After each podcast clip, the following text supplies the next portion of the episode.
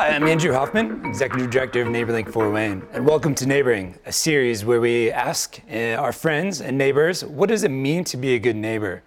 In a day and age where we're trying to figure out what does it mean to be a good neighbor, a good person, what it means, what it doesn't, we thought it would be a great idea to sit down with uh, a wide variety of people and ask them the question, what does it mean to be a neighbor? And today we're here with Ed Finstemacher, uh, the ultimate neighbor. Um, the neighbor, the Mr. Rogers neighbor that you know.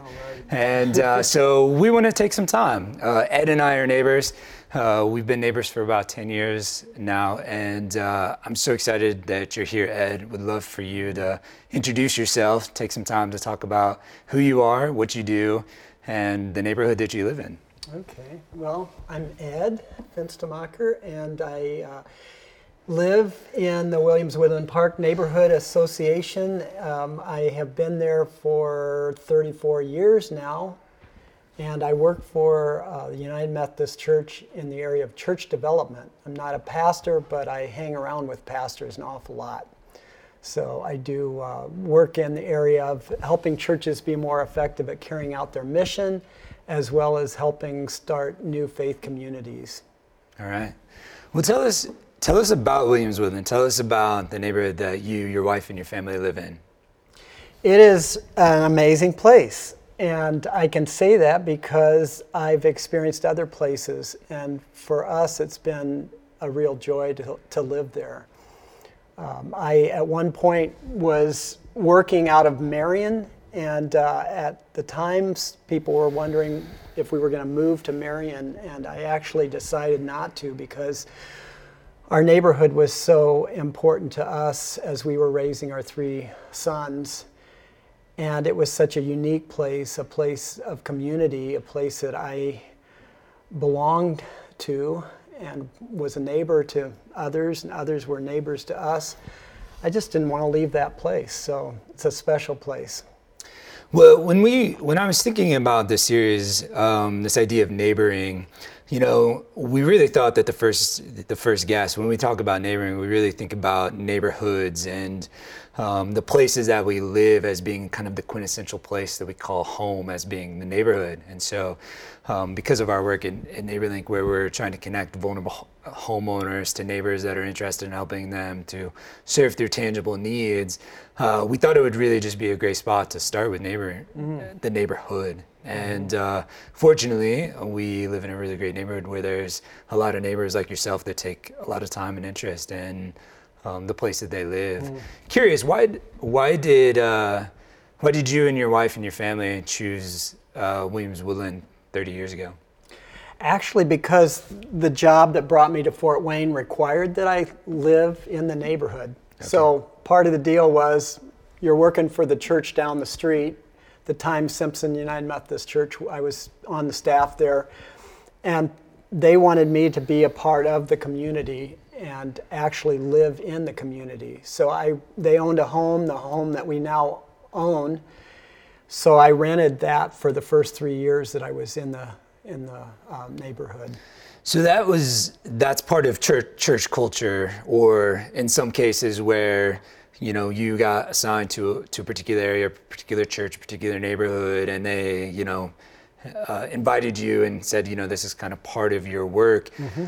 At the time, how did you and your wife feel about that? Was that a choice that was just came natural, or was there some resistance? Had you guys decided or wanted to live anywhere else? Uh, well, actually, at the time, I wasn't married, so okay. my wife had no say in in that at that point later on, she we had to mutually decide to li- to live there. But um, it was really due to the fact that part of my job was connecting with the community, and you can't do that very well unless you live in the community. So that was part of the intention, and I needed a place to stay anyway. And it's a beautiful neighborhood, so I, I didn't have any reservation. Talk to me more about the idea of proximity. You mentioned that you know part of it was being in and part of the community. What role do you feel like proximity plays in the whole idea or concept of of neighboring in general? Well, I think that the reality is we can't be a true neighbor in the fullest sense unless we live in the neighborhood. I know of people who have done ministry in neighborhoods, in fact, my own neighborhood, but they don't live there. And they don't have the same relationship as I do being a resident of that neighborhood. As much as they would love to be a part of the neighborhood and connect with the neighbors, even though they do a fine job of that, they still are limited because they're not a resident of the neighborhood. Mm. They're coming from outside. And I think that that's just a, uh, a part of being um, in a community. If, if you don't live in the community, if you're not a part of the community, then I think it becomes somewhat of a barrier.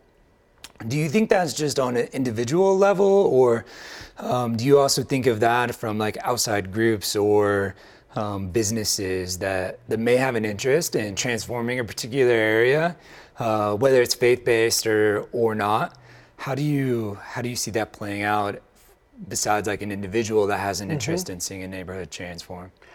I think for me, uh, when I when I'm approached or when an organization from outside the neighborhood comes in and is interacting, my initial re- response or thought is that I'm just, in a sense, an object to them.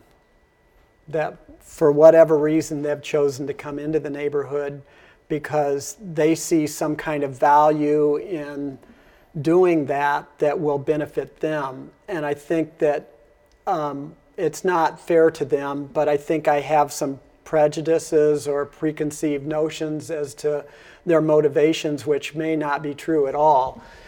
But I, I tend to feel like they, they see me as um, someone that they're going to meet and they won't remember my name uh, hmm. next week because they're gone. They're yeah. out of the neighborhood. And so without a relationship, um, there's not a whole lot of value. There's not a lot of incentive in developing a relationship. Yeah. In my mind. Yeah, I remember uh, personally, like eh, to that point about 10 years ago when, when Michelle and I, my wife and I, were looking at moving into the neighborhood, and this was very much a, an intentional choice and a decision for us. Like we were volunteering and serving uh, and coming in and out, very transactional, where we were using NeighborLink and some other things that we were serving in to identify people that needed help through traditional sources. And so the way volunteerism is you kind of drive across town and you help someone and you mm-hmm. interact and then you go back. Mm-hmm. And you, we started realizing that there was a disconnect between, mm-hmm. like that became hard, that became unsustainable. Mm-hmm. And we started really wrestling with this idea that proximity matters and we should probably be very intentional about where we choose to buy our first house. Uh, can it be close? And to where we're serving and where we're spending a lot of time. And it's really hard, even with someone with good intentions, we, we think back and saying, like, we had a, an intentional missional desire to move into a particular neighborhood and even move into Williams Woodland. Like we want to be a part of something. We want to uh, be part of the transformation. And so we, we looked at things even then with the right heart, but as the object that you said. But realizing over the last eight or nine years that wow, this has been far more about our own transformation in this mm-hmm. than mm-hmm. and about the people we get to meet and the mm-hmm. relationships. And now we reflect back, you know, really quickly after we moved in and saying, oh, this is this is home. This isn't. There's a big difference between wanting to do good in a neighborhood than being present in a neighborhood and allowing, you know, to be a part of what's.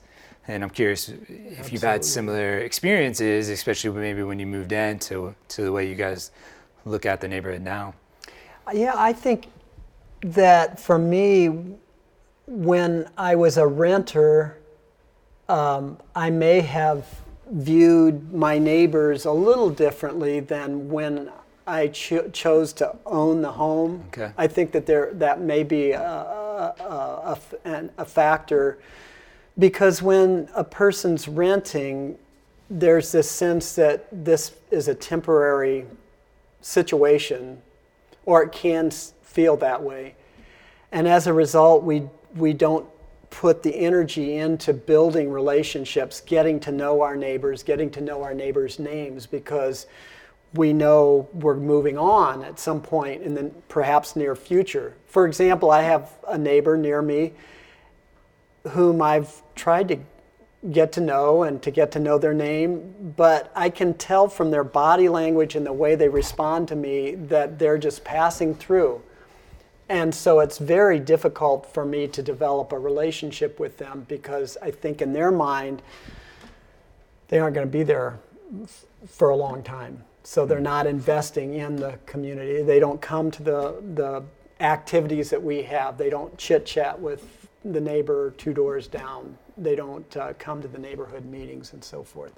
So there is a big difference in the, the culture of a neighborhood between if you're renting or, so. or between, between owners, being an owner. I think so. And I think that one reason why our particular neighborhood is a strong neighborhood is because 70% or so are owners. And so I think it becomes a real challenge when, like, uh, two blocks down, the neighborhood changes and it's the opposite. It's 30% are owners and 70% renters. And I think the challenge to create community there is much uh, more difficult. Yeah. So having an ownership stake makes a huge difference. In, I believe it does. In the state yeah. of state of a neighborhood and the health of a neighborhood. Mm-hmm. So in the the 30 plus years that you've lived in Williamsville, then how have you seen the neighborhood change? It's it's been uh, interesting because I've seen a generational shift in actual age. Okay. When I moved in, of course, I was one of the young people at that time, not anymore. But there were a lot of empty nester retirees who I've watched their homes sold to very young starting families, much like yourself. So I feel like the neighborhood, in one respect, has gotten younger. And uh, also, I think that um, the uh, amount of um, crime has, it, we still have crime, security is still an issue, but I don't feel like it's as bad as it had been when I first moved into the neighborhood. I think that there, uh, the fact that uh, in our particular neighborhood, it's uh, historical has historic status. That's helped attract people with certain values that are investing in their homes and their property, and uh, as a result, it's more stable than it had been when I first came. Yeah. For for neighbors that are interested, crime is always you know a conversation that's constantly um, being had. Mm-hmm. Uh, depending on whatever the crime is, there's this uh, tendency that we end up um, becoming fearful in those situations. Uh, but as you and I have discussed, there's a difference between when when crime is just outside the neighborhood, or when you understand that it's a bit targeted, or mm-hmm. um, conflict in general. I'm curious if you would share a story, or if there is a story that comes to mind that uh, illustrates like when something maybe negative is happening in the neighborhood. Like what what is your first response, and how have you maybe come and approached it at from a different place. And I remember you sharing mm-hmm. about the mm-hmm. story of the, the neighbors across the street. Yeah, a couple weeks ago, now that it's gotten warmer out, we've had windows open. And so in the middle of the night, like three in the morning, my wife and I are in bed and we're hearing this yelling across the street from one of our neighbors. And my first reaction was, oh no, here's, here we go. And uh, so there was some, some uh, loud conversation happening. Cars left. 20 minutes later, cars came back, more conversation, yelling, and that kind of thing. My first reaction was uh, to just call the police and say, take care of this issue. They're bothering me, they're keeping me up. Um, the second thought was to go across the street and, and let them know that what they did was keeping my wife and I awake, and we didn't appreciate that. And you know, come on, be a be a better neighbor. Uh, thankfully, I had a third thought, which I ended up running with, and that third thought was, I don't really even know these people, who because they they had this individual had just recently moved into that home. I didn't even know their name. And before I went with option one or two, shouldn't I at least find out who they are? Sure. And that's what I did. That actually that day, um, I went over across the street and I just introduced myself and found out who he was. Discovered that we knew a mutual friend who worked at the same place he works. Found out that he was watching uh, children for his brother, and and so it wasn't even the people I thought were making the noise. It was someone totally different. All that's to say that in the last few weeks, every time I see him, including today, um, when we're out, he looks at me and he smiles, big smile, and waves. And to be honest, we haven't had any problems ever since. Yeah. And I just think, what a shame had I gone with option one or two, because that would have taken us a totally different direction as, as neighbors. And it would have been, we would have missed so much because we have the potential of having a great relationship and having a lot of fun, frankly. Yeah. So it sounds like making the choice to really move with the question that came to your mind and, and step out in kind of faith to, to, maybe there's more to the story here with our neighbors. Yeah, I don't and, know the facts really. Yeah.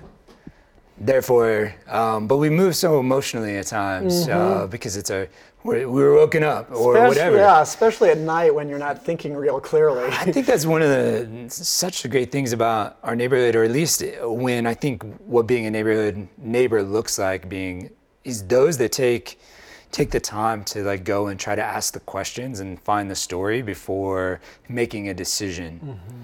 And uh, getting to know people, like mm-hmm. we're all dealing with life circumstances, and they can uh, they can impact us at any time. Mm-hmm. We don't mm-hmm. really get a choice. Absolutely. And uh, when there's a story and we get to know that, we it gives us permission to respond differently. Uh, to kind of wrap up, I'm curious, uh, how would you answer the question, what does it mean to be a good neighbor? Well, I think for me, it starts by me not viewing the people around me as simply objects. And by that I mean just people who live there, uh, people who come and go, but to begin to actually see them as people who are valuable um, in and of themselves, and that when I interact with them and they with me, that our relationship brings even more value to our community. And so for me, it, it's, it's actually seeing the people not just viewing them as, as you know, an object or the person that comes and goes, but actually seeing them, getting to know their name, beginning to understand who they are, hearing the stories of their, their life experience, and building relationship.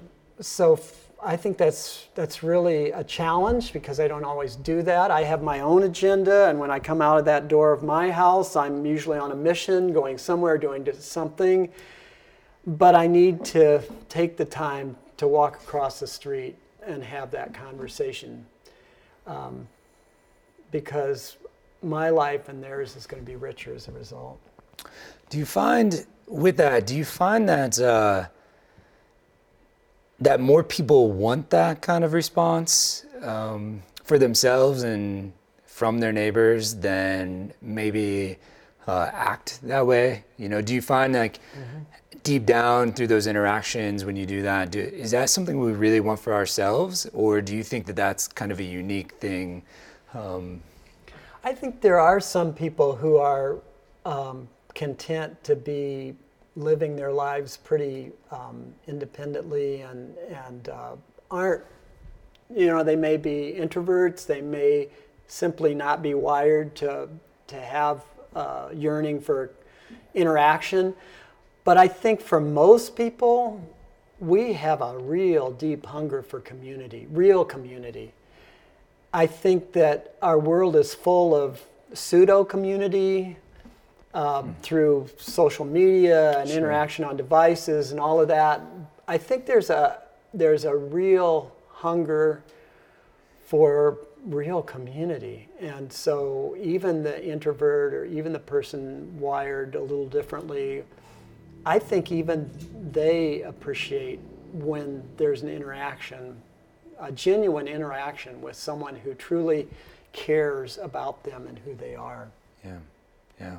Well, Ed, thanks for your time today to come and share Absolutely. and be a neighbor. And most of all, thanks for being a good neighbor. And you too. Uh, it's uh, inspiring to be able to walk around and, and see how you interact with other people and how you uh, are leading and taking initiative in, in your own unique way that, that speaks to you. And I know that inspires a lot of us to kind of step in and, and take take advantage and, and move forward with the things that are speaking to us. And so thanks for being a part of part of our series and oh, kicking us pleasure. off. This is this is great.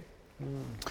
Well, thanks for uh, tuning in to the first episode of Neighboring, this podcast where we sit down with people like Ed and just ask, what does it mean to be a good neighbor? We have so much to learn from each other. Mm-hmm. And this whole idea of neighboring happens in all different places, not just the neighborhood. And so, over the next uh, 11 episodes, you'll learn from other people that are taking this to their workplace, to maybe their neighborhood, maybe in their family, or even the local uh, club or organization they're in. So stay tuned, and we look forward to hearing what other people have to say about what it means to be a good neighbor. Neighboring is presented by NeighborLink, a volunteer organization that connects vulnerable neighbors with neighbors looking to help. Neighboring is produced by Punch Films, a national full service video production company based in Fort Wayne, Indiana. Creative direction by Lindy Bazil and Lindsay Ray Porter. Music is by Metavari off their recent album, Symmetry. Be sure to visit neighboringpodcast.com to watch or listen to other episodes.